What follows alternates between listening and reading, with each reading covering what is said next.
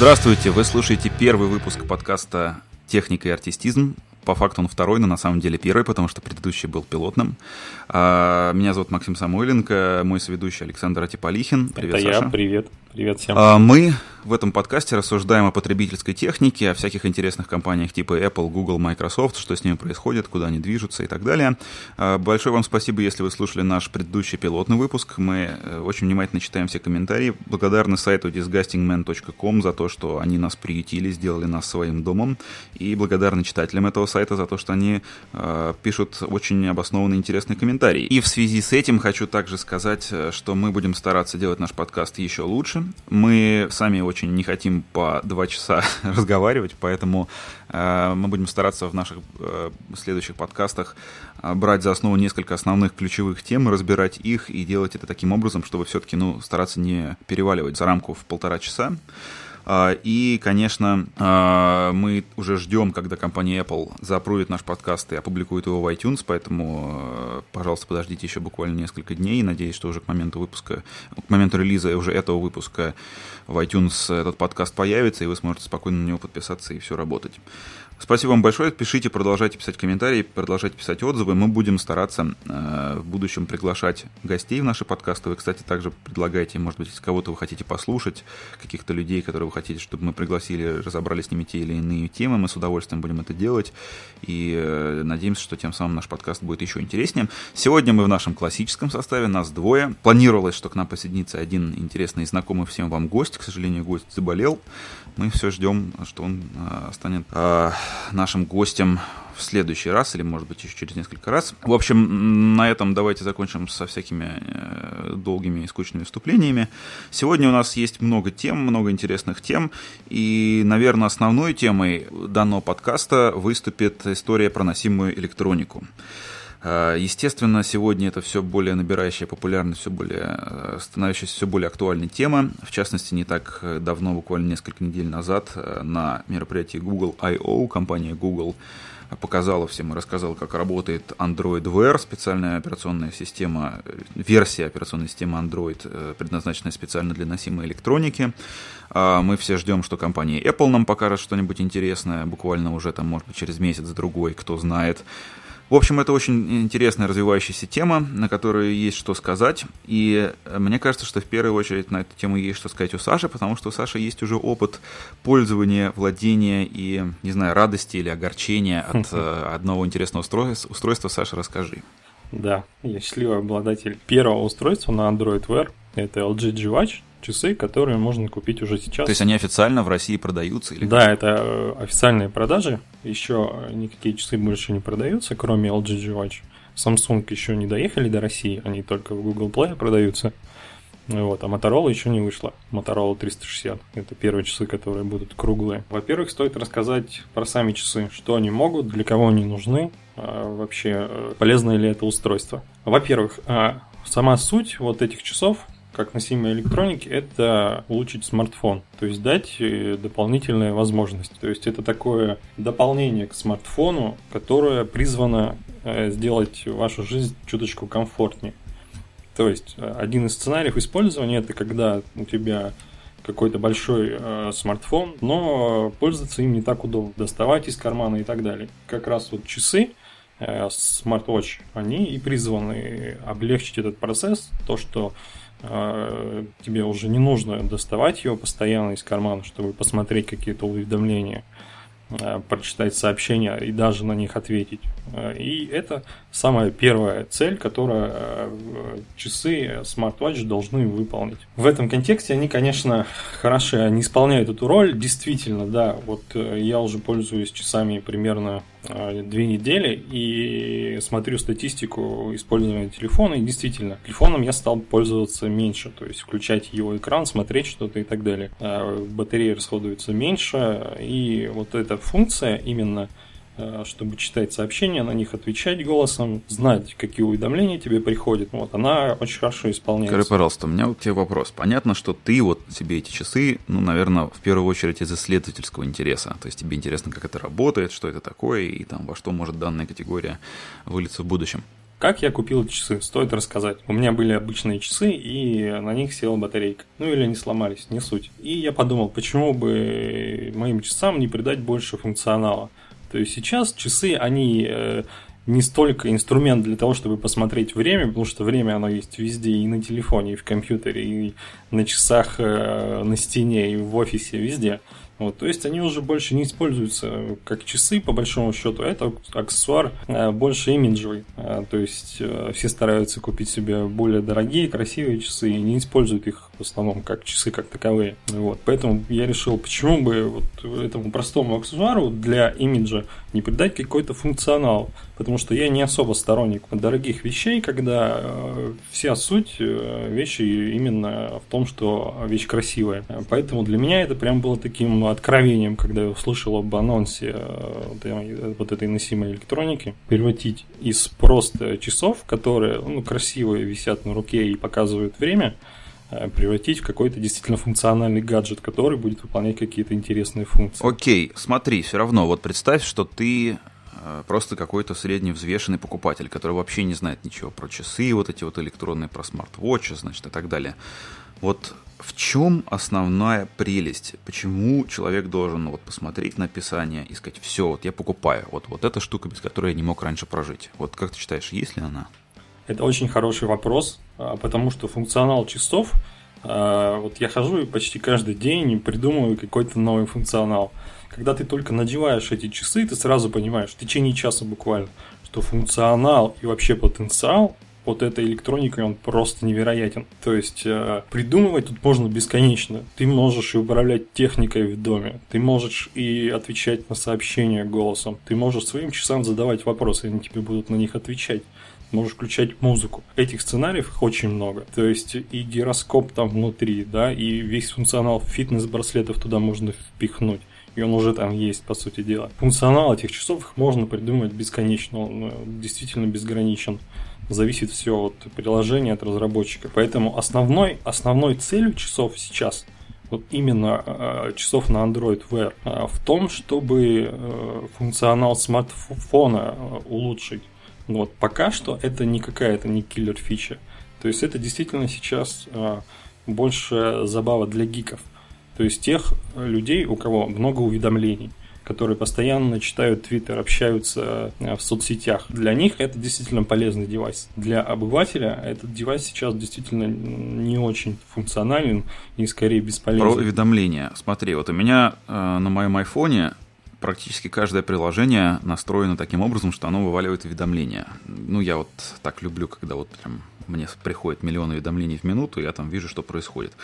Тем не менее, даже я, там, терпеливый человек, который целенаправленно вот это вот себе так настроил таким образом, я иногда немножко устаю от того, что я там а, реально у меня каждую минуту загорается экран, каждую минуту телефон там иногда даже начинает вибрировать, сообщать мне, что там кто-то там зачекинился в Swarm, или э, кто-то что-то написал в бессмысленном чате в Фейсбуке и так далее и тому подобное.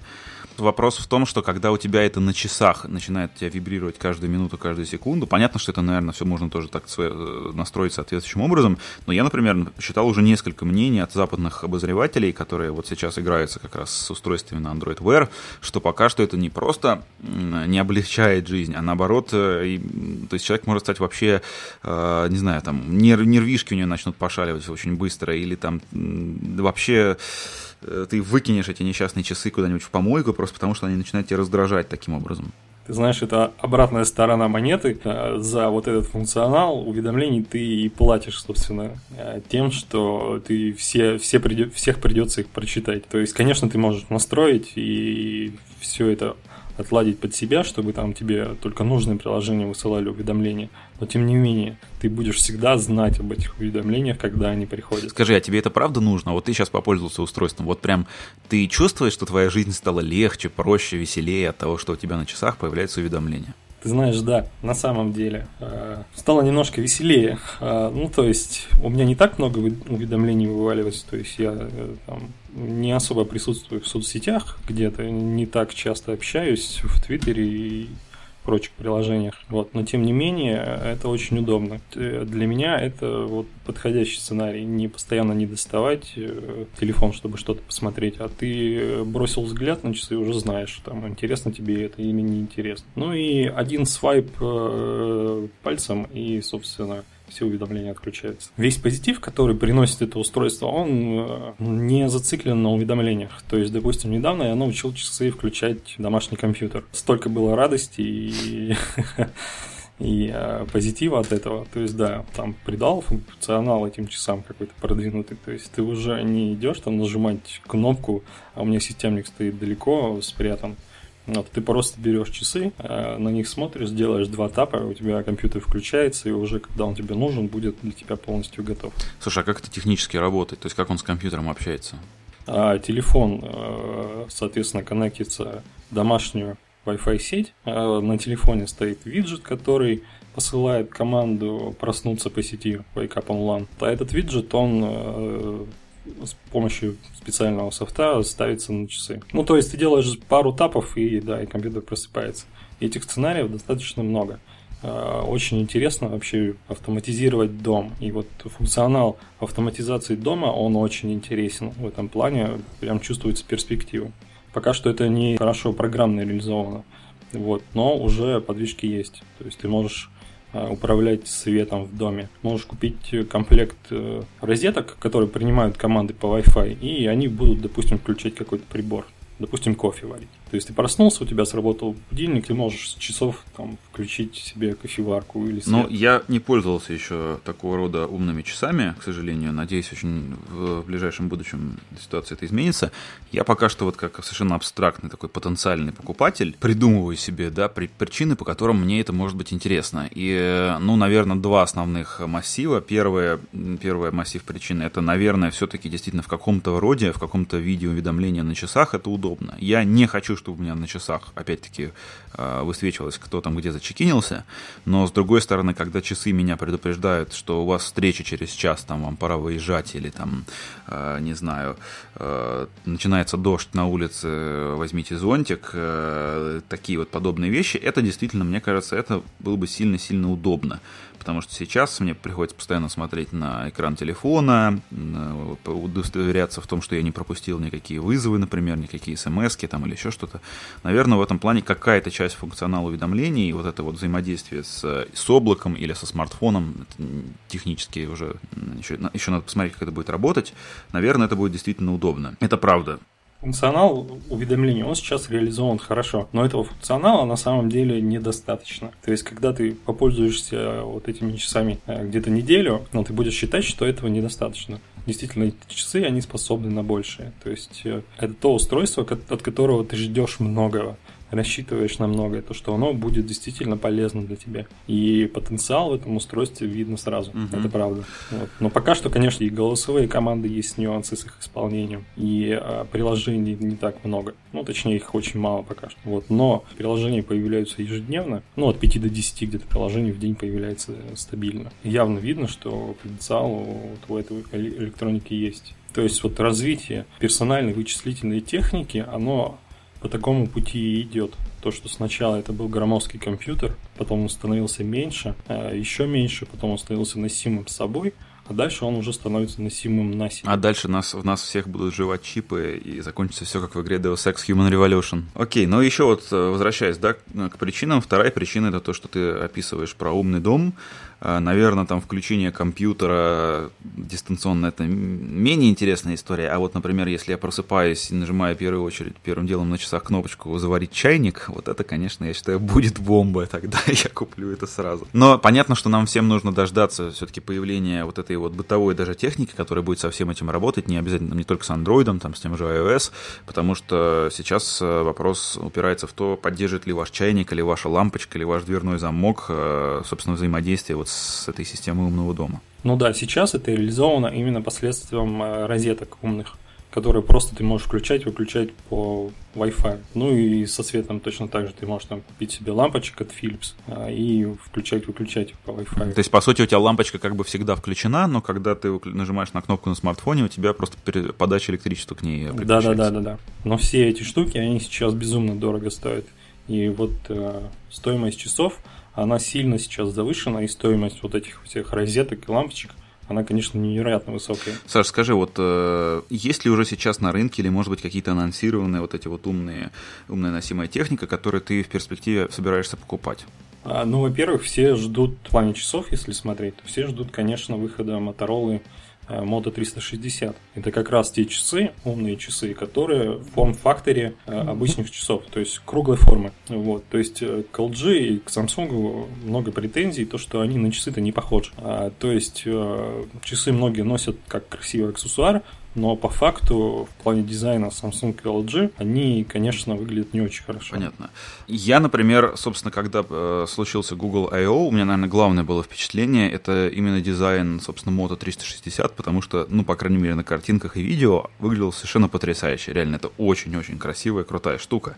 Однако, ну, опять-таки, я сам, у меня не было возможности еще подержать в руках это устройство. Ну, например, известный аналитик Эльдар Муртазин недавно раскритиковал э, страшно Moto 360, рассказав, что когда ты его надеваешь на руку, он, во-первых, сильно больше, сильно толще, чем кажется по фотографиям, по картинкам, и вообще его не очень удобно носить, ты постоянно чем-то его задеваешь, и, в принципе, все... То есть такого эффекта, такого восторга, какой он э, вызывает при просмотре картинок, э, устройство совершенно не, не вызывает.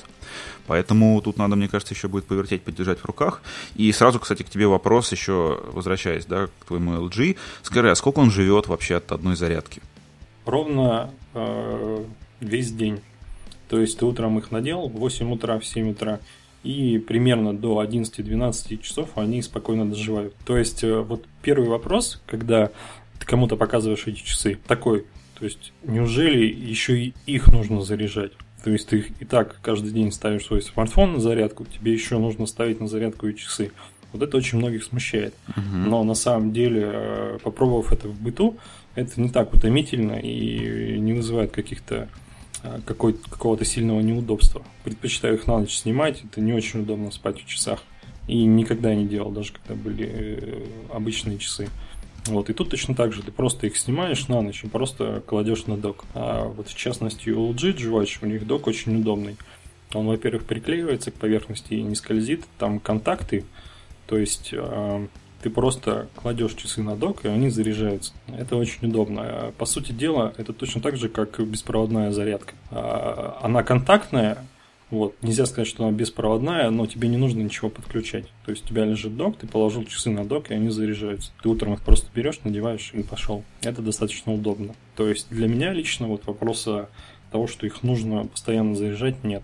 Они хорошо живут весь день, достаточно интенсивного использования и, соответственно, э, быстро заряжаются и готовы к действию на следующий okay. день. Окей, uh, у меня в связи с этим есть даже не то чтобы вопрос, а комментарий, потому что среди рецензентов, обозревателей, тех людей, которые смотрят, как сейчас Android Wear работает, как работают все вот эти вот устройства, которые уже вышли на рынок или готовятся к выходу на рынок, э, слышна очень громкая критика э, по поводу того, что в частности есть такой э, интересный аналитик по имени Джен Доусон. Он, на мой взгляд, очень тонко сформулировал проблему, стратегическую проблему сейчас с носимой электроникой. Он говорит о том, что в данном формате, в данном виде, вот те умные часы, которые у нас появляются, это, они, скажем так, это не какие-то устройства, которые решают сегодняшние проблемы, которые есть у людей, да, которые делают жизнь лучше, а это просто попытки подогнать, что называется,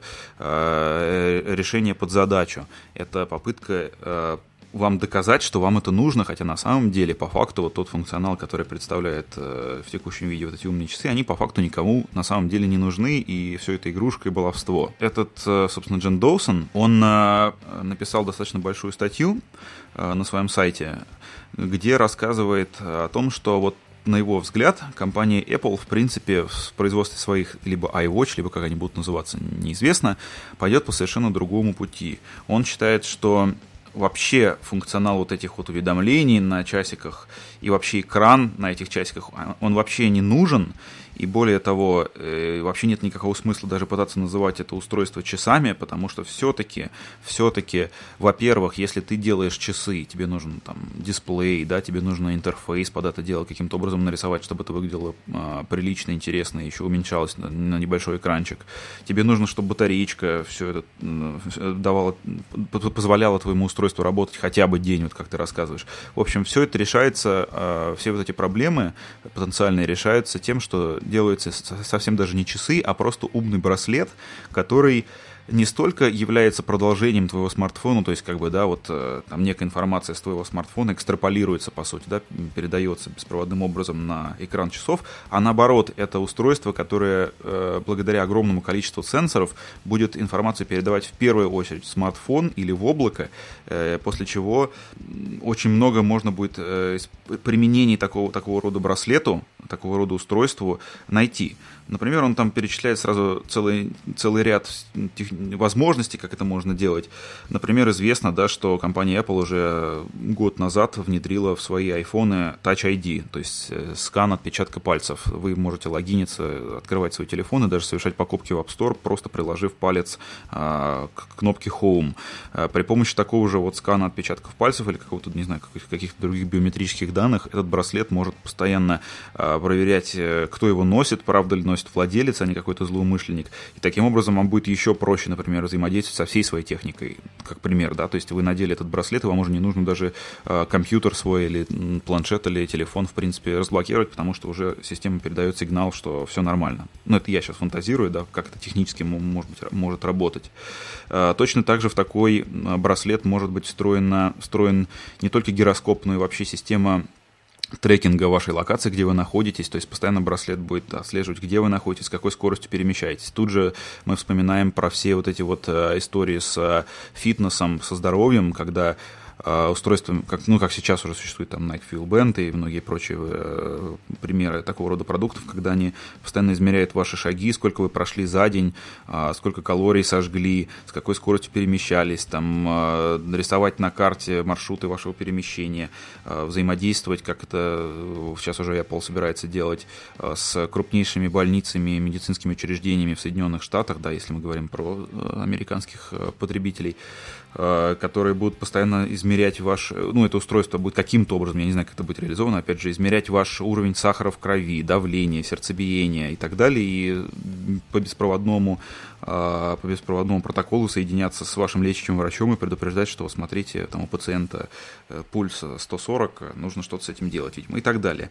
Ну и, конечно, э, вот эту систему управления умного дома, опять же, Apple уже запустила, анонсировала запуск системы HomeKit, то есть это, по сути, э, общеобъемлющей системы, которая связывает в себе всю вот эту вот, э, все элементы умного дома, опять же, тех же, тех же умных чайников, термостатов, холодильников и так далее, которые неизбежно будут появляться. То есть, опять-таки, при помощи этого браслета вы сможете управлять всем абсолютно все, что у вас есть, все, что, все, что у вас есть в доме. Подъезжаете домой, у вас там дверь гаража открывается, замок на входной двери открывается, чайник начинает автоматически включаться, и все просто потому, что вы подъезжаете к дому, и браслет передает на сервер информацию о том, что вы рядом, что вы подъезжаете к дому и так далее. Угу. Ну и еще он приводит пример э, того, что помимо всего этого перечисленного, есть, кстати, идут уже давно слухи, что компания Apple работает над э, системой мобильных платежей. Э, в частности, такой вот такого вот рода браслет, он может также использоваться для безналичного расчета. А, как сейчас многие телефоны и устройства с NFC протоколом умеют это делать. Точно так же при помощи такого браслета вы сможете расплачиваться в точках продаж, которые будут поддерживать такой протокол. То есть получается, что это не какое-то устройство с экранчиком, на который выводятся какие-то уведомления, а наоборот устройство собирает все мыслимые данные о вас при помощи огромного количества сенсоров и, по сути, облегчает вам жизнь, а, позволяя не тратить свое время на вещи, на которые раньше вам приходилось тратить свое время. Каждый перечисленный пункт часы на андроиде так или иначе уже выполнять могут. То есть посредством какого-то софта, посредством технических решений это все можно уже реализовать сейчас. Фитнес а в часах есть гироскоп, в часах есть акселерометр, они уже считают шаги и передают всю эту информацию на телефон. Программно это реализовано еще плохо, но а, вот этот весь функционал, он по сути уже есть. То же самое открывание замков. Тоже есть видео, где уже сейчас на Android часах а, все это можно реализовать. То же самое платежи, да, то есть ты выводишь на экран э, часов э, штрих-код, и тебя в магазине его сканируют, и ты совершаешь платеж. То есть это уже можно делать. Это реализовано неудобно. И по всему программному обеспечению, которое сейчас есть на Android часах, э, видно, что они очень торопились вывести их на рынок раньше, чем Apple. То есть да, уведомление это всего лишь часть айсберга.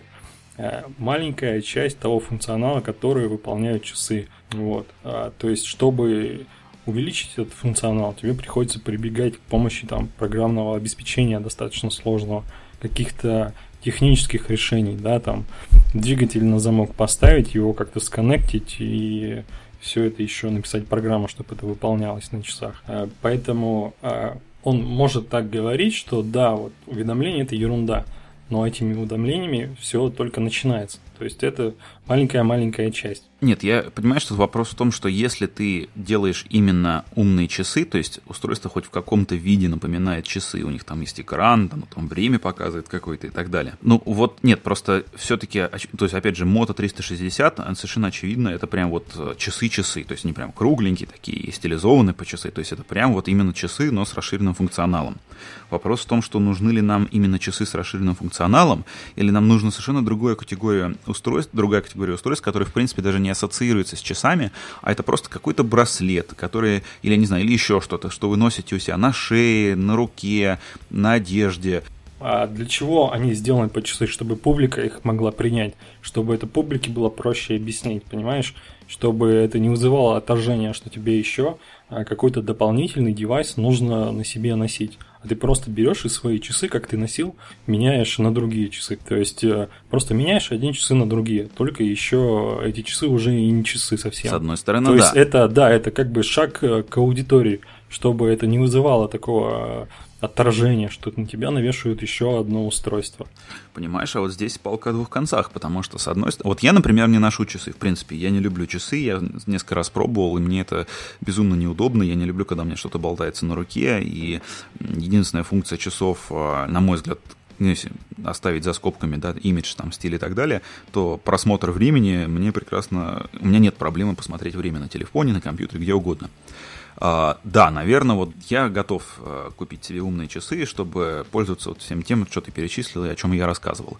Но есть люди, которые носят часы, в том числе и по причине того, что это некий, некая часть имиджа, часть стиля. Многие люди, многим людям нравятся те или иные дизайны тех или иных производителей часов. И убедить этих людей в том, что им нужно эти часы заменить на какой-то там, не знаю, iWatch или, не знаю, LG G Watch, что угодно, мне кажется сложно, потому что все-таки у этих людей в первую очередь а, другие критерии выбора продукта а, а, приходят на ум, когда они покупают часы носить сразу э, на каждой руке по, по часам, это, мне кажется, глупостью, мало кто этим будет заниматься. Поэтому, когда компания-производитель дел, производитель делает именно умные часы, она тем самым начинает конкурировать вообще с часами как с категорией, и это большая проблема, мне кажется. Это большая проблема, и именно э, вот то, что я говорил, когда, условно говоря, у вас есть не часы, а у тебя есть просто какой-то браслет, или, я не знаю, или какие-то сенсоры встроенные, я не знаю, хоть даже в наушнике от микрофона, то есть от наушники вот э, с микрофоном, да, или с, каким-то, с какой-то гарнитурой. Много есть вариантов возможности, наверное, реализовать такого рода вещь. То есть прямой конкуренции с часами, мне кажется, не имеет смысла вступать в нее, потому что это может принести больше вреда, чем пользы. Вот мне кажется, как раз именно с часами и стоит вступать в конкуренцию, потому что это уже сформировавшийся рынок, понимаешь? То есть здесь сразу можно сказать, вот столько-то продается часов, и ты можешь на этот рынок часов войти, потому что у тебя продукт а, другой отличается очень сильно от просто часов, понимаешь? То есть есть рынок часов, и ты на этом рынке уже сейчас можешь а, в него ворваться со своим ноу-хау и э, действительно какую-то долю сразу там э, ну, иметь. Ну, мне кажется, это два каких-то совершенно разных подхода. А, я не знаю, какой из них выберет Apple, я не знаю, какой из них выберет другие компании. В частности, там, по слухам, Microsoft тоже делает какие-то свои, свою, свою носимую электронику. Как это будет работать, непонятно, как это будет выглядеть, непонятно, но я, я бы все-таки не был настолько уверен, что тот же iWatch, как бы он ни назывался, будет часами. То есть я вот не уверен, что, на нем, что у него вообще будет экран, например. Не знаю. Совершенно очевидно, что там будут сенсоры, вот эти, которые я перечислил, огромное количество всевозможных сенсоров. А вот что будет, будет ли там экран, как там как будет выглядеть интерфейс, я не знаю. Ну вот, допустим, давай возьмем для примера Jawbone Up, э, популярный фитнес-браслет, э, у которого как раз экрана нет. Он выполняет одну единственную функцию. То есть у него есть один единственный э, датчик, акселерометр, который отслеживает твои движения, отслеживает твой сон, отслеживает твои шаги. Весь этот функционал вот этого браслета, он уже есть в часах. То есть, э, то есть смотри, им не... Зачем им быть просто браслетом? Да, могут, но они при этом могут больше. То есть им... Э, зачем им просто быть браслетом и конкурировать там, допустим, с тем же Джобоном, да? Они же могут больше. Повторюсь, если ты делаешь экран, а, это автоматически означает, что тебе нужна значительно более сильная батарейка, чтобы этот экран работал у тебя, и чтобы устройство жило хотя бы сутки. Тебе нужно а, придумать некий интерфейс, который на экране размером там, меньше, чем со спичечный коробок, тебе будет что-то видно, и тебе будет удобно с этим взаимодействовать и так далее. То есть это целый набор совершенно э, набор проблем, связанных вот именно с тем, что у тебя есть дисплей. Стоит ли оно того? Вот в чем вопрос. Ну, ты знаешь, по-моему, Apple всегда умудрялись решать вот эти технические задачи очень хорошо, не так ли? Ну, посмотрим, посмотрим. Я не знаю, э, я... Ну, просто зачем э, жертвовать функционалом, если, в принципе, проблема решаема? Ну, если она уже сейчас решаемая, то да. Если, если, если условно iWatch будет жить сутки, едва-едва, да, с, там, между зарядками, то это будет проблема. Э, еще мне, кстати, вот интересно тоже смежная тема. Допустим, мы представляем, да, что вся вот эта индустрия, она устаканилась, что формат умных часов стал по-настоящему мейнстримовым. Вот как ты считаешь, все-таки вот я уже называл, да, пример с людьми, которые носят обычные часы, в том числе ради имиджа, стиля. А вот эти люди, ведь многие все-таки люди покупают часы в первую очередь для того, чтобы а, иметь на руке какой-то аксессуар, который тебе приятно носить, который приятно показывать. Эти люди, как, э, они перейдут, они, они, они начнут, начнут переключаться на умные часы, и что они вообще будут делать? Ну вот что, что делать с такими людьми? Сможет ли их убедить Apple, не знаю, LG, э, Motorola, кто угодно в том, что умные часы, они они стоят там во много раз дешевле, чем хорошие там Swatch или еще кто-то там, да. А, но при этом ради функционала, который дает эти умные часы, ты готов пожертвовать неким стилем, ты готов пожертвовать неким статусом а, и сменить, свой, изменить своим привычкам. Вот как считаешь, вообще случится ли это? Некоторым и смартфон-то даже не нужен. Я вот много людей встречаю, которые мне говорят, зачем мне смартфон? Мне обычной трубки звонилки хватает. Но тут вопрос именно в этом. Нужен тебе этот функционал или нет? Часы, они включают в себя большой функционал, действительно большой, который иногда очень нужен. Вот, допустим, я сейчас могу привести пример а, функционала часов, который будет очень востребован. Допустим, часы как самостоятельный телефон. То есть функционал телефона из телефона убрать.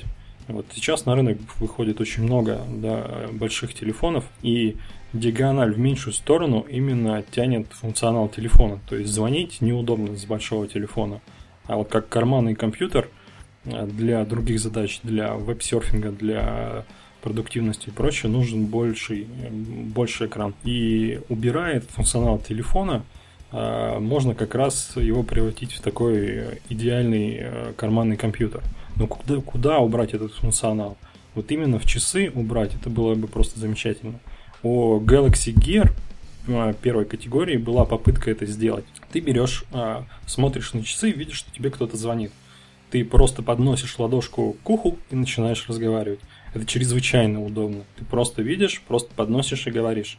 Но технически, к сожалению, это было реализовано не очень хорошо. Поэтому мало людей вообще заинтересовало. Вот я считаю, когда из телефонов этот функционал уйдет в часы, то эти часы действительно много их э, заинтересуют. И, может быть, э, действительно найдутся люди, которые, ну, не то чтобы найдутся, а их будет достаточно много, чтобы променять Э, именно дизайн часов на их функционал. Э, и набрав критическую массу, то есть если большинство будет действительно, ну или достаточное количество людей ходить именно с функциональными часами, а не с красивыми, тогда действительно эти устройства начнут э, побеждать, начнут серьезно э, выходить на рынок. Ну, я, мы будем только надеяться, что когда-нибудь у нас э, батарейки станут настолько хорошими, что будут позволять часам звонить. Пока что, ну, кажется... ну да, вот батарейка это ахиллесова пята всех устройств носимых. И, к сожалению, какого-то существенного прогресса я пока не, не вижу в этом. Ну, вообще я с тобой согласен в плане того, что, ну, то есть вообще любая технология, она казуализируется так или иначе, то есть сначала понятно, что там э, к любой технологии, любой технологии начинают пользоваться только энтузиасты, гики, там, люди, которые вот, в первых рядах, скажем так, да, и потом да, уже да, технология да. становится популярной, ее начинают все использовать, там те же мобильные телефоны тоже когда-то были, вообще в принципе мобильный телефон, телефон был признаком некого статуса, да, вот у тебя там в, кар- в сумочке или в коробочке, там, не знаю, где угодно в кармане огромный, такой, огромный кирпич, но вот у тебя есть мобильный телефон, ты крутой. Сейчас э, мобильный телефон и вообще смартфон даже, это уже атрибут вообще любого, в принципе, человека, там, более-менее развитого экономически общества, и, наверное, по-прежнему есть люди, которые покупают вирту или там еще какие-то, я даже не знаю, какие еще остались у нас там бренды э, телефонов именно таких вот прям совсем супер дорогих имиджевых, но такие люди, это совершенно очевидно, это, ну, маргиналы, наверное, даже. Ну, вот смотри, кстати, случаи. вот э, очень показательный пример как раз с Цверту. А, они же тоже теряют рынок. Они были популярны на этом премиум сегменте, но стали терять. Потому что айфоны, они гораздо функциональнее. Правильно? Это же то же самое сравнение функционала и имиджа. Ну да, да. Нет, я с тобой здесь согласен. Действительно, я считаю, что понятно, что какие-то ценители дорогих швейцарских часов, они останутся, это безусловно. Точно так же, как есть любители музыки на виниле и там много можно разных примеров приводить, но понятно, что большинство людей в мире все-таки слушают музыку совсем не на виниле, и э, швейцарские часы тоже далеко не всем нужны. Поэтому, да, я думаю, что если эта технология будет достаточно развита, если устранятся технические проблемы и тот функционал, который будут предоставлять такие умные часы, действительно сделает жизнь людей проще, то, мне кажется, нас ждет э, популяризация данного сегмента. Ну что, я не знаю, если тебе что-то добавить еще к теме про носимую электронику, мне кажется, что мы более-менее все обсудили. Что ну хотели. да, пожалуй, что хватит с носимой электроники, давай переходить к следующей теме. Да, у нас э, есть э, значительно более нишевая тема, но, на мой взгляд, тоже весьма интересная. Она связана с тем, что э, все, все чаще и чаще звучат слухи о том, что компания Apple а, собирается в каком-то более-менее ближайшем будущем переводить всю линейку, ну или там, не знаю, всю, не всю, но какую-то часть своих э, компьютеров Macintosh на ARM процессоры. А я здесь сразу предупреждаю, что я страшно далек вот от э, инженерных вот этих вещей и не имею даже никакой экспертизы в плане разработки процессоров и всех вот этих, всех вот этих вот нюансов. Да, поэтому я, я здесь сразу даже не собираюсь, не собираюсь проводить какой-то анализ с точки зрения инженерной мысли, там еще что-то. А, однако же э, с точки зрения зрения вот меня как покупателя, потребителя, а, я вот пользуюсь компьютером Mac, и я вижу сразу несколько причин, по которым а, это может случиться. Ну, сейчас, если вы совсем да, не понимаете, о чем речь, то на данный момент сегодня все Mac, они работают на интеловских процессорах. А, это произошло, то есть это было так не всегда. Э, много лет назад когда-то Маки работали на PowerPC, которые в том числе и благодаря компании IBM существовали. Там был целый, целая серия, целый, целый ряд компаний, которые занимались разработкой вот этих процессоров. А, затем, уже после прихода возвращения Стива Джобса в компанию Apple, я сейчас не вспомню, в каком году это произошло, Маки перешли на Intel процессоры по многим причинам, потому что Intel было техничнее, технологичнее, производительнее, и более того, после того, как маки перешли на Intel, а, они стали технически совместимы и с Windows, и вообще с приложениями под Windows. Ну, то есть понятно, что они не работали с, из коробки с, вин, э, с приложениями под Windows, но вы могли спокойно при, при помощи в том числе даже и уже официально разработанных программ от компании Apple установить, э, и сейчас можете это, собственно, сделать, установить на ваш MacBook или, не знаю, iMac, куда угодно, второй операционной системой Windows, или она может работать в виртуальной машине, и вы можете пользоваться Windows и Windows программами таким образом. И это, в принципе, в том числе и эта причина привела к росту популярности продаж маков, потому что даже многие сегодняшние обозреватели железа говорят, что э, и iMac настолько хороши просто как железо, что они в том числе да, лучшие на рынке и Windows компьютеры в том числе, потому что вы ставите на них Windows, это не вызывает никаких проблем, и э, в итоге получаете совершенно прекрасные устройства, с, на, на котором работает все. И все это, повторюсь, э, существует благодаря тому, что на данный момент э, Macintosh работают на Intel процессорах. Однако последнее время учащаются слухи о том, что Apple э, тестирует э, у себя маки на ARM процессорах. На ARM процессорах уже работают э, iPhone, iPad и вообще многие мобильные устройства. Это, опять же, я даже не собираюсь сдаваться какие-то технические детали, но, насколько я могу судить, ARM процессоры, э, в принципе, это значительно более новая технология чипов, и работают они по совершенно другим, на, на другой архитектуре, по другим принципам, и потенциально это значительно более интересная э, архитектура процессоров, потому что там и э, по энергосбережению все значительно лучше, энергия потребляет эти процессоры значительно меньше, чем x86 архитектура интеловских процессоров. Э, и компания Microsoft, например, также, насколько я знаю уже сейчас, работает над портированием Windows тоже на ARM, причем речь идет не о Windows RT, который уже существует, и не очень удачно она была а, внедрена на рынок э, посредством, в том числе и линейки э, Surface, как он там назывался, что не помнишь? Surface RT он назывался, да. Была уже попытка сделать mm-hmm. на ARM Windows, но, к сожалению, она не увенчалась успехом. Да, но вот сейчас, опять же, есть такая информация, что компания Microsoft занимается портированием своей большой Windows на, на ARM. Посмотрим, к чему это приведет. А, вот, э, собственно, почему, почему Apple может быть заинтересована в том, чтобы переводить свои маки на ARM? Во-первых, Какие есть с этим проблемы? Ну, проблемы очевидные. Да, это, это, это полное портирование всей своей операционной системы на новую архитектуру.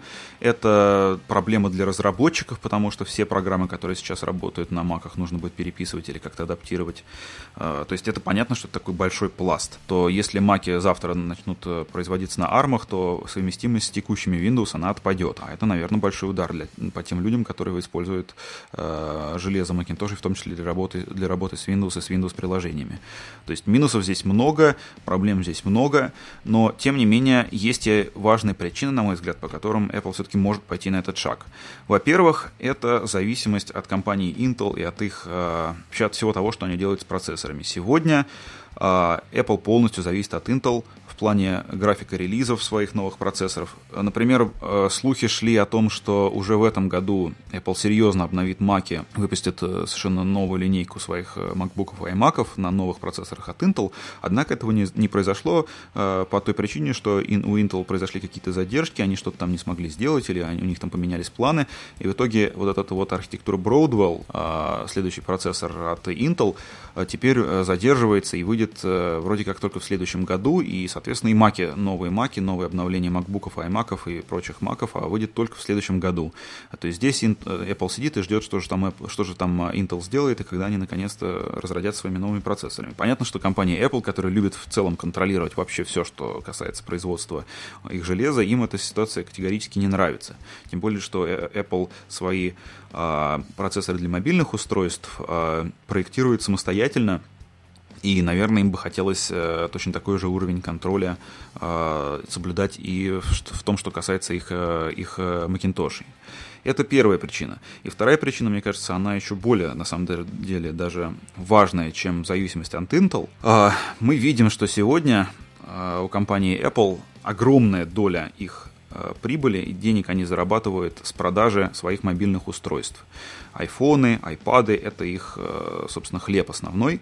Понятно, что маки, они по-прежнему важны, что они по-прежнему приносят много денег, и что никуда мы от компьютеров в целом и маков в частности не денемся, но все-таки это такая достаточно нишевая история для компании Apple, это для них не самый приоритетный бизнес сегодня, как бы странно это не звучало еще, например, там 10-15 лет назад. А в связи с этим сейчас, тем не менее, Apple занимается тем, что она разрабатывает две совершенно разных архитектурно-операционных системы. Есть iOS, и есть OS э, 10, которые, да, они во многом близки, у них там во многом инструментарий для разработчиков очень схожий, и в Xcode, собственно, в программе для разработчиков вы можете писать приложения и для Mac, и для iOS, э, и сближаются операционные системы все, все, все, все сильнее и сильнее, мы это видим с каждым годом. Но, тем не менее, это две совершенно разные операционные системы, в том числе и архитектурно разные, и компания Apple вынуждена иметь у себя в штате команды, которые э, поддерживают, разрабатывают и совершенствует две архитектурно разных операционных системы. Да, по слухам, точнее не по слухам даже, а известно, что э, с некоторых пор, э, в принципе, Крейг Федериги, который руководит э, вообще всем, всем, что касается инжиниринга в компании Apple, э, его команда то есть это одна команда, по сути, она ведет и iOS, и iOS 10, но все равно, как, как ни крути, как ты не пытайся унифицировать все это, все равно у тебя две совершенно разных операционных системы, а в условиях, когда одна из них является, э, по сути, нишевой, ну, наверное, это не совсем, э, как сказать, рациональное расходование ресурсов.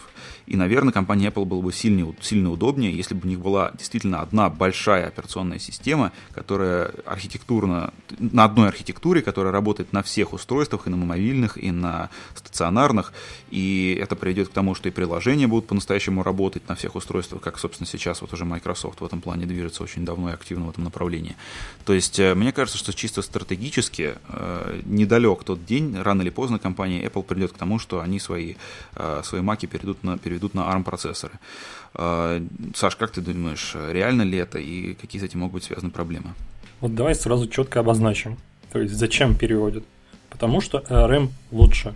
Лучше в сочетании производительность, энергопотребление, стоимость. По производительности я, опять же, я не, я не буду утверждать, но сейчас, я так понимаю, еще нет. Еще ARM отстает от x86, x86 э, чипов в плане производительности. Нет, я имею в виду именно а, если взять соотношение то есть соотношение производительности, энергопотребления и стоимости процессоров, они превосходят а, x86. Для это совершенно как бы логичный э, мотиватор для перехода на ARM. А дальше, значит, э, ПО, да, то есть две одновременно системы разрабатывать неудобно.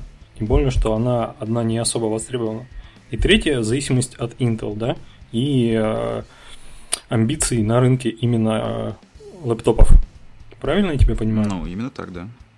Вот, соответственно, какие проблемы есть? Проблемы в том, что а, придется тогда а, бросить э, macOS и всех пользователей, которые этой macOS пользуются, правильно? Ну, то есть, смотри, если MacBook перейдут на ARM, то куда macOS денется? Придется уже портировать, а это тоже не совсем логично, это э, затраты, и, соответственно, у них также останутся две системы. То есть э, все вот эти проблемы, они не решат. Нет, ну что, понимаешь, э, я абсолютно убежден, что Apple никогда не будет э, превращать Mac и OS 10, или как она там будет называться, я не знаю, когда-нибудь, в iOS. Ну, потому что сама компания Apple неоднократно повторяла и критиковала, и смеялась над компанией Microsoft в плане того, что вот смотрите, Microsoft выпустили Windows 8, которая вроде как одна операционная система для всего. И очевидно, что это главная проблема Windows 8, потому что как мобильная операционная система, она может быть и хороший, работает, и все замечательно.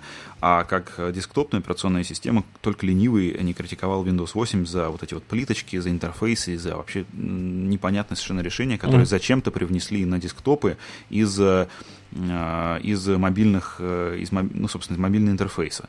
Угу. Я абсолютно... Компания Apple прекрасно понимает, они не собираются этого делать. Я не знаю, как можно перевести OS 10 на ARM или сделать вообще OS 10 и iOS некой общей операционной системой, чтобы она работала везде, но я уверен, что даже если это будет сделано, все равно в плане интерфейса операционные системы останутся очень разными, потому что мы понимаем прекрасно, что одно дело это touch интерфейс, это смартфоны, это iPad, у них совершенно один use case, и другое дело это компьютеры, которыми пользуются люди совершенно по-другому, для других целей, при помощи других э, средств ввода и вывода, и делать там э, iOS интерфейс и все это унифицировать в плане интерфейса, в том числе, я уверен, что это никто не будет делать. Ну смотри, а, Apple же постоянно нам говорит, что iPad это прекрасное устройство для производительности, то есть для вот таких офисных задач. То есть почему бы его и не сделать как раз а, пойти по пути Microsoft и не сделать версию с клавиатурой, с экраном большим, как лэптоп, да, и не сделать именно на iOS. Допустим,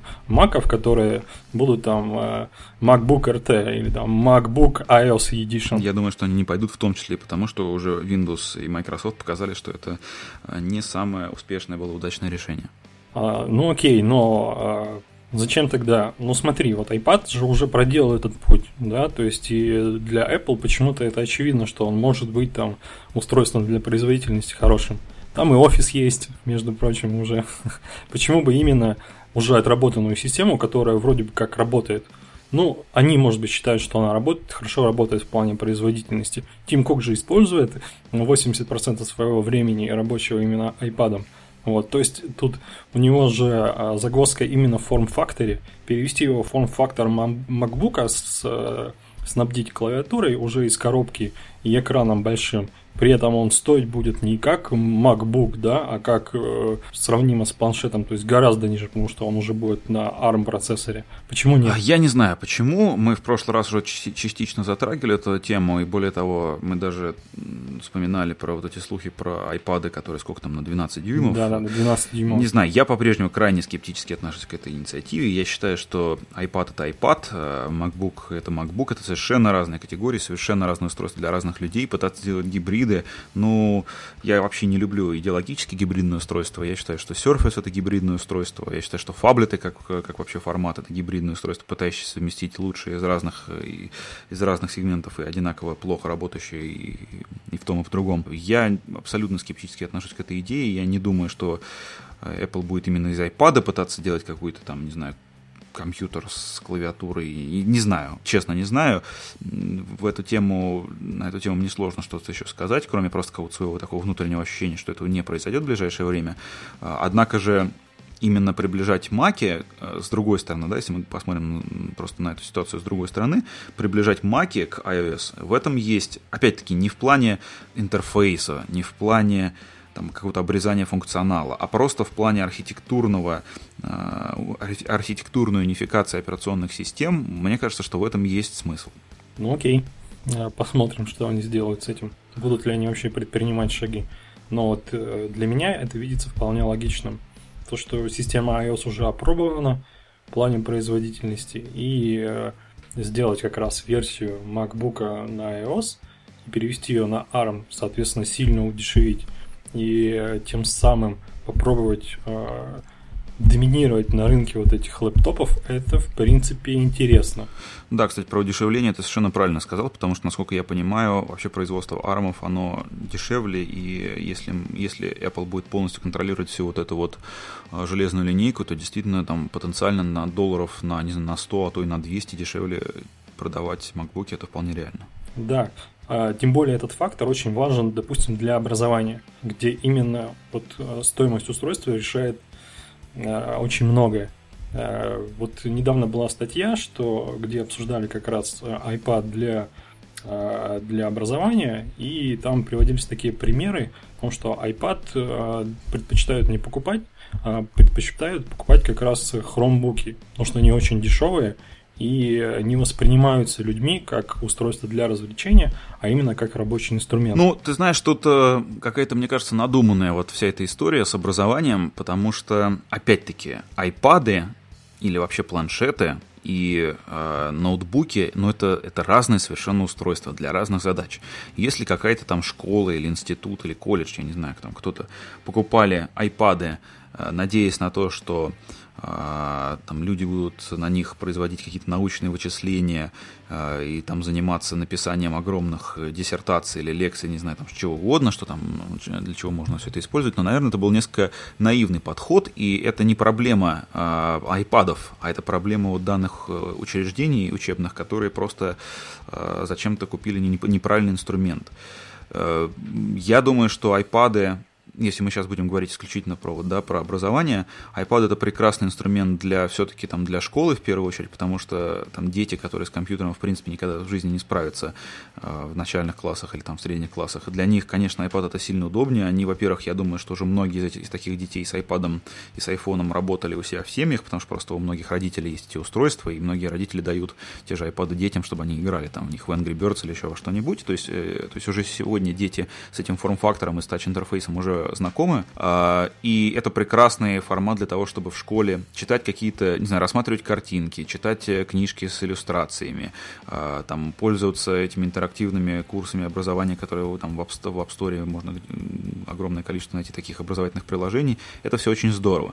Но как только вы начинаете все-таки заниматься более серьезной научно-образовательной работой, когда вам нужно писать конспекты, когда вам нужно делать какие-то зарисовки, производить вычисления в каких-то специальных программах, когда вам нужно, э, ну, то есть заниматься уже все-таки более серьезными вещами, понятно, что это, это все, наверное, можно сделать с iPad, но просто удобнее э, это делать с компьютером, потому что в нем есть клавиатура полноценная, в нем есть мышка или тачпад или что угодно. То есть это, опять-таки, это совершенно разные категории устройств для разных задач, поэтому пытаться превратить iPad в устройство для всего, для всего подряд, это странно, и вот те те э, учебные учреждения, образовательные учреждения, которые тут неожиданно выяснили, что на хромбуках их студентам работать проще, это, ну, молодцы, что я могу сказать. Ну вот именно, понимаешь, они бы предпочли, наверное, MacBook, который бы для серьезных задач подошел бы идеально, но MacBook стоит дорого. Понимаешь? А если MacBook был бы на процессоре ARM, на архитектуре ARM, и стоил бы дешево, ну, это было бы вообще идеально, не так ли? Наверное, но тут надо, кстати, проводить отдельное, наверное, исследование экономическое, что сколько может стоить. Я сейчас там не готов э, сразу себе там сделать прогноз, сколько условно может стоить MacBook 11-дюймовый на армии. Ну, это логично, да, удешевить устройство и выйти на этот рынок. То есть на рынке есть проблема, когда твои iPad там в старших классах уже не так актуальны, а были бы актуальны устройства именно с большим экраном и клавиатурой. Вот, и выйти на этот рынок, почему нет, решив тем самым эту проблему конкуренции ну, с Chromebook. Да, да, я думаю, что да. Хотя вообще это отдельная, на самом деле, богатая, интересная тема, хромбуки и вот этот весь э, сегмент э, хромбуков как, ну, то есть устройств ноутбуков, работающих на Chrome OS, и который, по сути, является, по сути, окнами в веб-сервисы Google. Это такая тоже интересная тема, и не факт, что в общем, не факт, что это тоже то, что нужно для образования, по большому счету, потому что нужно, чтобы у тебя был, чтобы, наверное, все-таки нужно, чтобы у тебя твоя операционная система, у тебя, у тебя она была полноценная, чтобы у тебя был софт, который работает нативно на этой операционной системе, а хромбуки в данный момент, мне кажется, чуть более базовый функционал предоставляет. Ну да. Ну давай как-то подытожим эту тему. То есть э, мы что с тобой думаем? Ну или ты думаешь, и я что думаю? Будут Apple пытаться сделать на RAM все-таки компьютеры или нет? И будут ли они там, допустим, на iOS или э, оставят macOS и будут ее развивать, но сближать с iOS? Знаешь, год назад я бы сказал, что совершенно точно Apple этим заниматься не будет, э, потому что у меня было такое ощущение, что слишком они больше потеряют, чем приобретут. Сейчас я послушал мнение разных инженеров, э, которые выступали на этот счет, э, и там я понял, наверное, дай бог, половину из того, что они рассказывали, просто вследствие того, что я совсем не технический специалист. Но, как я понимаю, э, проблема портирования и перевода операционной системы и вообще железа на ARM архитектуру, она раздута, то есть она вроде бы как а, представляется значительно более серьезной, чем она есть на самом деле. То есть, как, как, как я понимаю, а, исходя из того, что я слышал, а, переводить на ARM проще на самом деле, чем это может показаться, и портирование тоже оно проще, чем может показаться. И это, конечно, это проблема. В любом случае, это сложность, это нужно разработчикам что-то там придумывать, но это не столь огромная проблема для разработчиков, чем ее могут представлять некие люди. Поэтому сегодня, вот учитывая те причины, по которым я а, которые я, в принципе, перечислил, и которые ты тоже перечислил, я думаю, что да, я думаю, что он может быть там не через год, там, но мы увидим в каком-то ближайшем обозримом будущем а, ARM Маки от Apple. Да, интересно это все очень. Еще такое небольшое вступление, сюрреалистичное. Ну, знаешь, вот есть такой компьютер Lenovo Yoga, у которого клавиатура назад. Э, да, конечно. Вот, ты бы купил а, Lenovo Yoga, будь он на iOS. Вот представь себе такое устройство гипотетически. Не знаю. А опять же, э, то есть зачем мне покупать Lenovo Yoga, а, даже если она на iOS?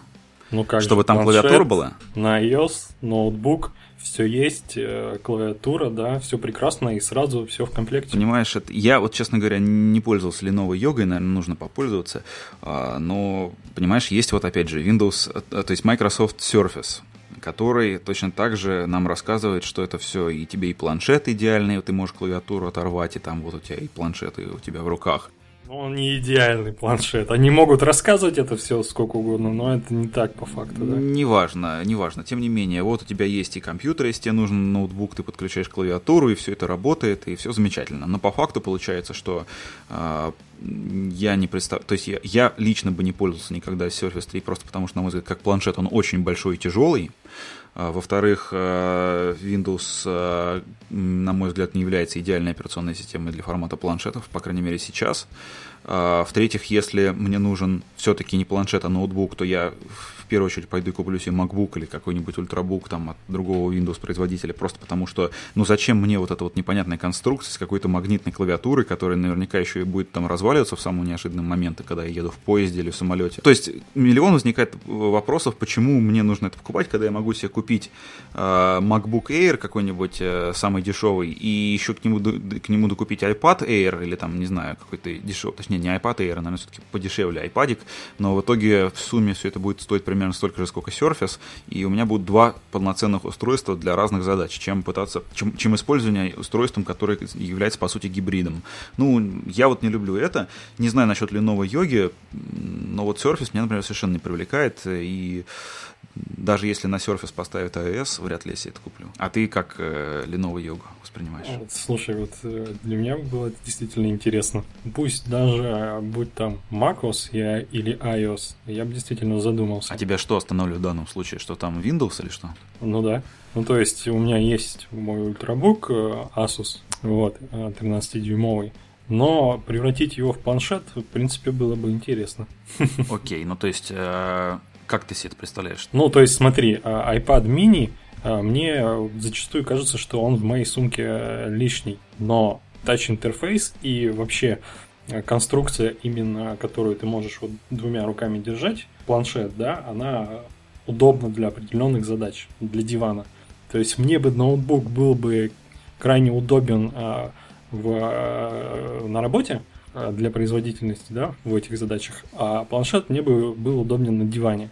И вот совместить этот функционал, избежав еще одного устройства, которое э, у меня в сумке должно лежать, а, мне бы очень хотелось. Окей, окей. Я, у меня нет такой проблемы. Я с собой в сумке ношу все, что можно, и пользуюсь устройствами для разных целей, разными устройствами для разных целей. Но, окей, опять-таки, э, просто мы же не будем забывать, что если я прям вот очень хочу использовать iPad как устройство для ввода текста, например, я же могу подключить к нему Bluetooth клавиатуру и прекрасно я ввожу этот текст и все замечательно. То ну есть... да, у меня вот у iPad mini тоже клавиатура, а от э, Logitech Ultrafin, которая, она всегда с ним, э, всегда э, соединена и так далее. То есть я могу сразу открыть вот, это, вот эту конструкцию и начать печатать на нем текст. Но вот выбирая, смотря вот свою сумку, я бы это устройство, наверное, все-таки выложил, оставил там какое-нибудь одно. Понимаешь? Mm-hmm. Постоянно носить с собой два устройства, это не очень удобно. Точно так же, как под телевизором у тебя, допустим, э, я вот не хочу, чтобы у меня под телевизором стояло сразу 10 консолей или там 3 консоли. Я хочу, чтобы у меня стояла какая-то одна коробочка. Либо вообще их не стояло, понимаешь? То есть это такой субъективный момент, когда тебе бы хотелось просто свое пространство как-то оптимизировать.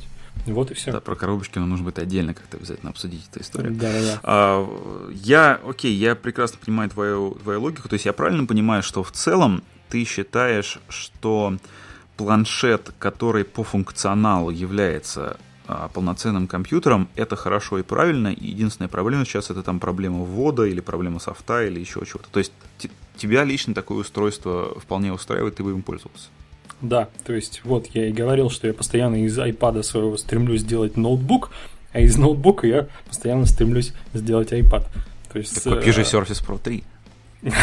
Я думал об этом, черт побери, я признаюсь. Ну. Нет, я правда думал об этом, о том, чтобы вот, может быть, сейчас э, наконец-то Microsoft сделают хороший планшет, который действительно будет и хорош как ноутбук, и хорош как планшет. Но я в этом лично сильно сомневаюсь. То есть вот он придет в магазин, я схожу, посмотрю, как он у меня там будет лежать на коленях, как он будет стоять на столе, да, будет ли мне это удобно его использовать.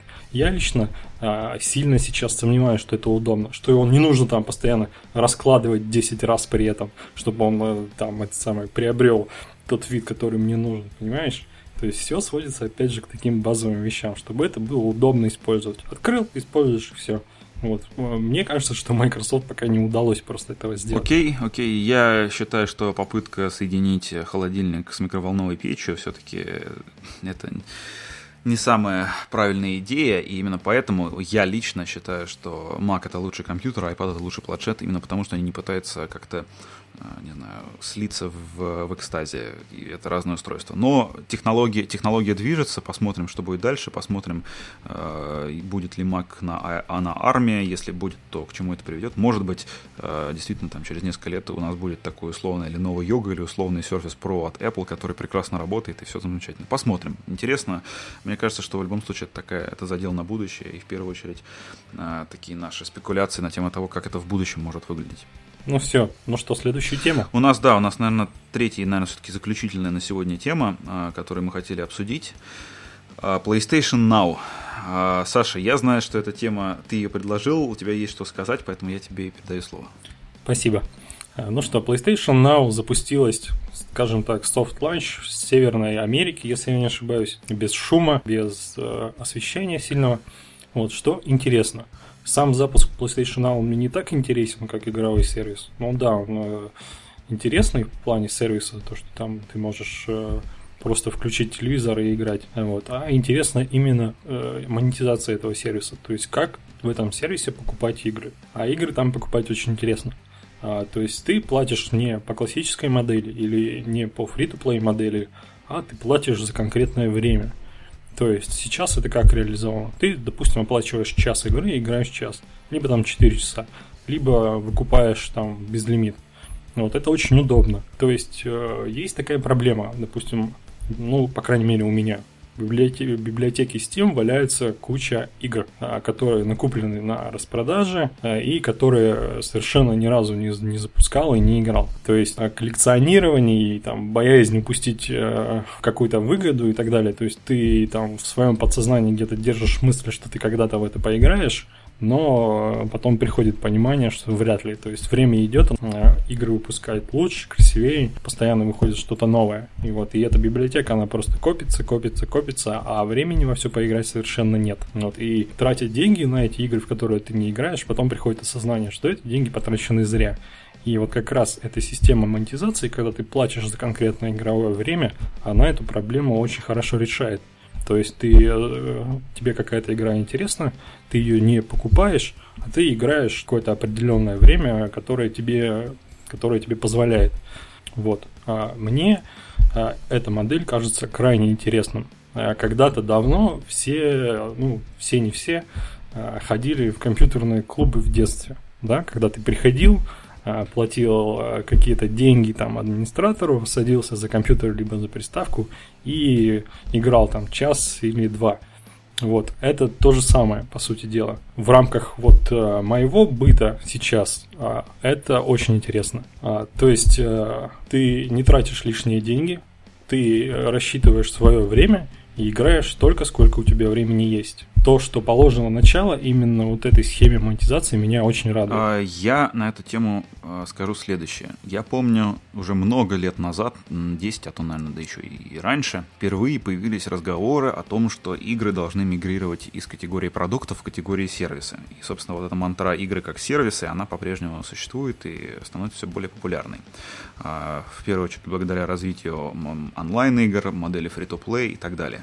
Вот мне кажется, что PlayStation Now это прекрасный пример того, как э, игры становятся сервисами даже применительно к тем играм, которые изначально и фундаментально и дизайнерски являются играми-продуктами, потому что, э, на мой взгляд, все-таки синглплеерные офлайновые игры, они по своей природе скорее продукты, чем сервисы. Однако компания Sony представляет нам вот этот вот сервис их пользования, и это, во-первых, потому что ты, в принципе, тебе не нужно не покупать там диск или, не знаю, не скачивать что-то там, у тебя 50 гигабайт на компьютер, на консоль, прошу прощения, или там э, заниматься прочими вещами, которыми мы уже привыкли за последнее время, ты просто эти игры стримишь потоком из интернета.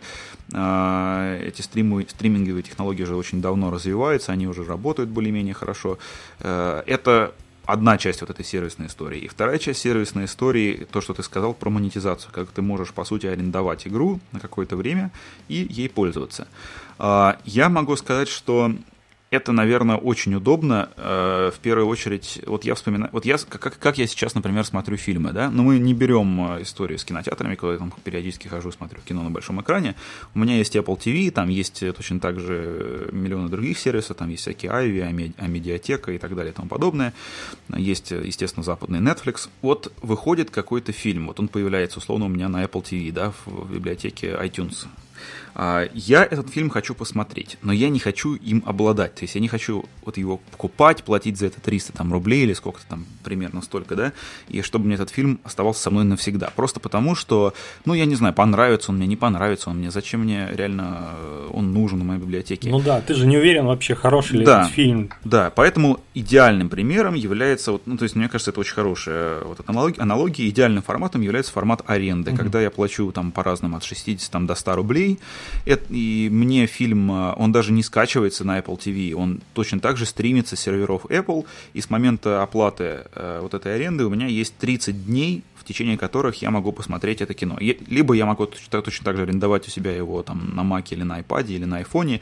Он в таком случае скачивается э, на э, устройство, но точно так же он существует там только 30 дней, я за 30 дней должен его посмотреть, после этого он оттуда удаляется. Все, я заплатил буквально там 60 рублей, я посмотрел фильм. Э, наверное, в 95% случаев я на этом э, буду доволен, успокоюсь и э, пойду дальше смотреть следующие фильмы. В каких-то вот совсем разовых единичных единичных случаях я могу подумать, что да, фильм настолько классный, что я лучше его куплю, то есть я еще заплачу за него деньги, но я уже после этого куплю полноценно, он будет навсегда станет частью моей э, медиатеки, и вот э, тогда я смогу его пересматривать, он, он перейдет в мое, ну, условно, да, и там юридические есть нюансы, но тем не менее, условно, в мое полное владение. Вот этот формат меня абсолютно устраивает, мне он очень удобен, и мне кажется, что то, что сейчас делает Sony с PlayStation Now, это, в принципе, вот примерно такая же история, потому что, ну, там, я не, не буду пример брать там свой личный, да, там, или каких-то других людей, у которых, в принципе, там либо нет времени во что-то играть, э, там, или во все играть, да, выходящие, или они пропустили какие-то игры, а, которые выходили много лет назад, но по-прежнему хотят в них играть, а, но я действительно не чувствую необходимости, вот я лично не чувствую необходимости обладать вот всеми этими играми, иметь их у себя в библиотеке, а, там, не знаю, PlayStation Plus или где-то еще там в PSN или там в Xbox или в Steam. Вот реально мне не нужно их иметь в своей библиотеке. Мне вполне хватит действительно заплатить какую-то день, какие-то деньги там за аренду 20 часов геймплея или там 50 часов геймплея, поиграть, пройти игру или не пройти, это уже зависит от того, понравилась она мне или нет. А, и после этого все, а у меня ее больше нет, она мне больше и не нужна, и замечательно, я заплатил деньги, разработчик доволен, издатель доволен, я доволен, в общем, все хорошо. Ну да, я вижу вот в этой системе очень много плюсов. Во-первых, она очень честная, то есть, если тебе игра не нравится, ты уже в нее не играешь, и не, тебе не нужно платить э, полную стоимость за нее. Потому что зачастую оценить игру можно только там, э, поиграв какое-то время. Демоверсии эту проблему не решают, потому что они специально делаются, да, а, там под пользователя, чтобы там лучшие моменты в демоверсии собрать. Ну и просто качать ее это не очень удобно. Вот это один плюс. То, что это честно, действительно честно. Сколько поиграл, столько и заплатил. Второй момент – это мотивация разработчиков. То есть разработчик мотивирован, чтобы а, каждая минута твоей игры, она была насыщена событиями, для тебя была интересна, чтобы ты продолжал играть. Тут как в сериале, да, а, заинтриговать тебя – сделать так, чтобы тебе было интересно досмотреть, э, доиграть до конца. Ну да, да. Нет, тут э, на самом деле тут тоже поднял ты интересную тему, потому что сейчас в данном формате PlayStation Now это все-таки э, сервис, который предоставляет тебе доступ к старым играм, то есть играм, которые вышли, ну не все, конечно, но там какая-то часть игр, которые появлялись во времена оригинальной PlayStation, PlayStation 2, PlayStation 3. Вот сейчас это такой ретро-сервис в первую очередь. Но понятно, что никто не мешает компании Sony в ближайшее ближайшем будущем или в каком-нибудь там отдаленном будущем превратить PlayStation Now вообще во всеобъемлющую такую систему доставки контента, неважно, старых игр, не старых, э, новых, не новых, то есть всех каких угодно. И вот здесь, э, вот я, например, играю на своей PS4 регулярно в игру FIFA 14. Вот скоро выходит FIFA 15, жду э, с придыханием. А, вот я в эту FIFA 14 наиграл уже, я не знаю, там, черти сколько часов. Ну, просто потому, что это такая игра. Она не, не Last of Us, которая ты сел, там, а, за неделю прошел, и после этого, как бы, ты, у тебя лежит коробочка на полочке, ты с радостью на нее смотришь, вспоминаешь э, приятные часы за этой игрой, но ты, в принципе, ее там, может быть, там перепройдешь через годик, да, там, ну, то есть в эту игру ты не играешь регулярно. А есть игры вот эти вот соревновательные, сервисные, а, как FIFA 14. Вот теперь представь на минуту, что у тебя в какой-то момент появится возможность не покупать себе FIFA 14 в коробке, опять же, да, а ты просто ее арендуешь и в нее играешь постоянно. И вот если ты в нее играешь даже хотя бы столько, сколько я, ну, сейчас я стал поменьше играть, но раньше я, например, ну, практически каждый вечер, там, часа 2-3 в нее играл. И представляешь, если мне нужно каждый раз платить за аренду а, вот этих вот часов игры, я думаю, что на одном только мне компания Electronic Arts и компания Sony заработает денег сильно больше в, там, в данном варианте и формате, чем вот э, в старом формате, когда она в коробке продает игру, и вот я один раз заплатил. Да, там есть еще система вот эта Ultimate Team, когда ты постоянно покупаешь э, карточки с персонажами, это дополнительная гениальная совершенно система монетизации, но оставим ее в стороне. Но если ты при этом будешь платить еще и за аренду, э, ну, я думаю, что это не паханное поле реально для разработчиков именно вот таких сервисных соревновательных игр, которые вообще подразумевают то, что ты в них играешь постоянно. Ну да, тут можно сразу э, предположить, что будут различные тарифы, то есть варьировать вот это игровое время, предполагать какие-то бонусы. Допустим, ты больше играешь, меньше платишь, или какой-то безлимит. Да, то есть э, именно возможностей при такой системе монетизации их очень много. И под разную совершенно аудиторию ее можно подстроить. В этом я вижу тоже очень большой плюс. И чтобы подытожить вот эту тему, э, давай все-таки как ты считаешь, вот у этой системы есть шанс заменить э, классическую или фри-то-плей модель э, в ближайшем, ну не в ближайшем, а в какой-то долгосрочной перспективе. Знаешь, вот я сейчас все рассказывал, как это все классно и здорово, но в то же время у меня лично, у меня э, есть большая вообще претензия к философии игр-сервисов. Я сейчас, наверное, не буду все-таки углубляться в, в какие-то большие детали, но я человек такой, вот я вырос на компьютерных играх, на консольных играх.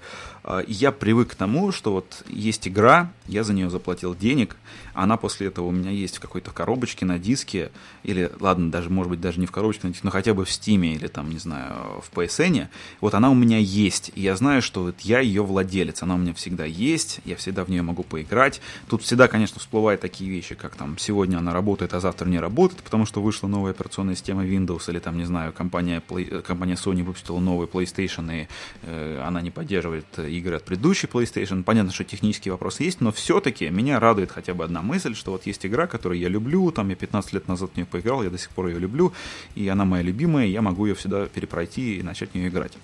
А когда мы говорим об играх как сервисах, это, э, это сразу огромная проблема для таких вот э, ретроградов, коллекционеров и ценителей старых игр, как я, потому что, во-первых, даже если мы берем Steam, да, вот, казалось бы, ну, примеры абсолютный uh-huh. стандарт цифровой дистрибуции, вообще сервиса игрового, э, но никто совершенно не гарантирует тебе того, что твоя любимая, условно, я не знаю, там сейчас абсолютно с потолка возьму там игра э, там, Deus Ex, например, да, что завтра uh-huh. она не пропадет из библиотеки Steam. Либо потому, что компания Valve, там у нее возникли какие-то проблемы, э, там, не знаю, закроются сервера, или, я не знаю, там фантастические, я сейчас привожу примеры, ну, что угодно может произойти, там на офис Valve упадет метеорит, и на этом Steam закончится. Uh-huh. Там, Ты и... знаешь, даже у меня есть случай, вот я расскажу чуть попозже, случай с пропажей игры, поэтому да, я с тобой угу. соглашусь.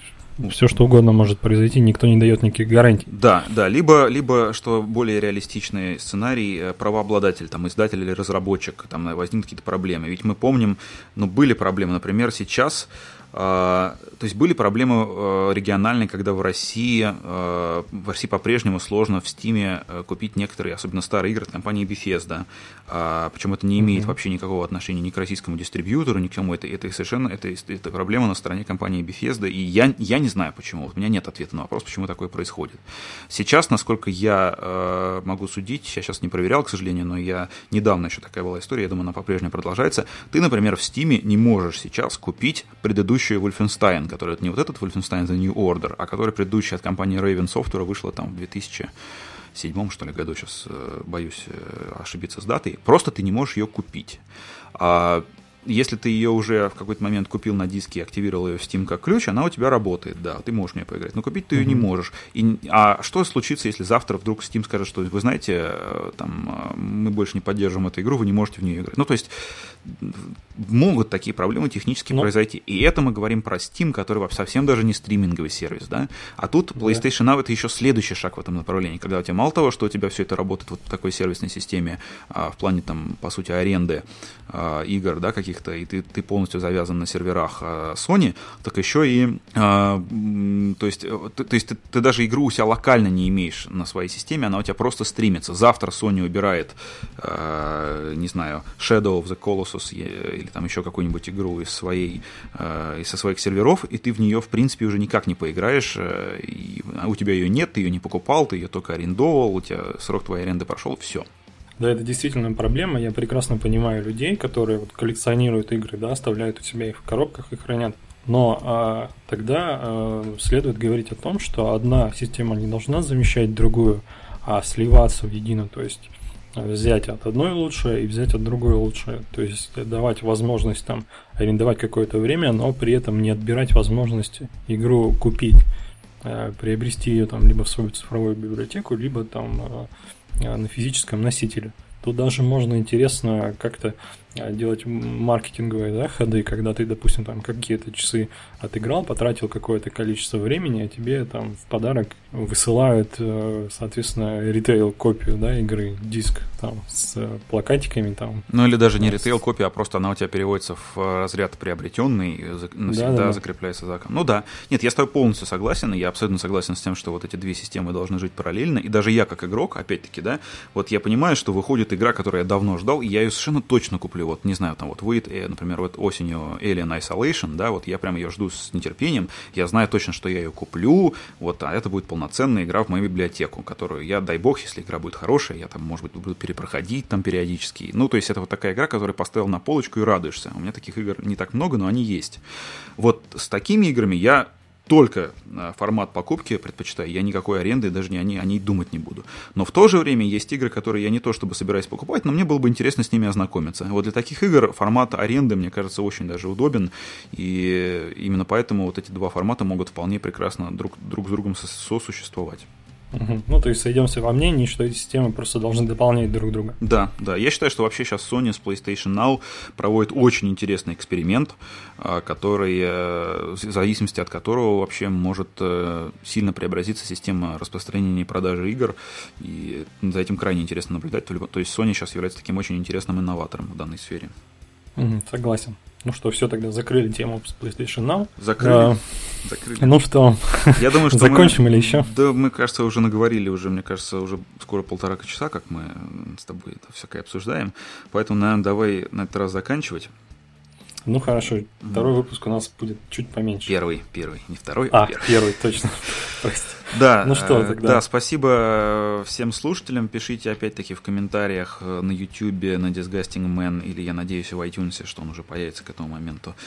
А, пишите, что вам нравится, что не нравится, какие темы вы бы хотели, чтобы мы а, в следующий раз обсудили, каких э, гостей, возможно, вам хотелось бы послушать.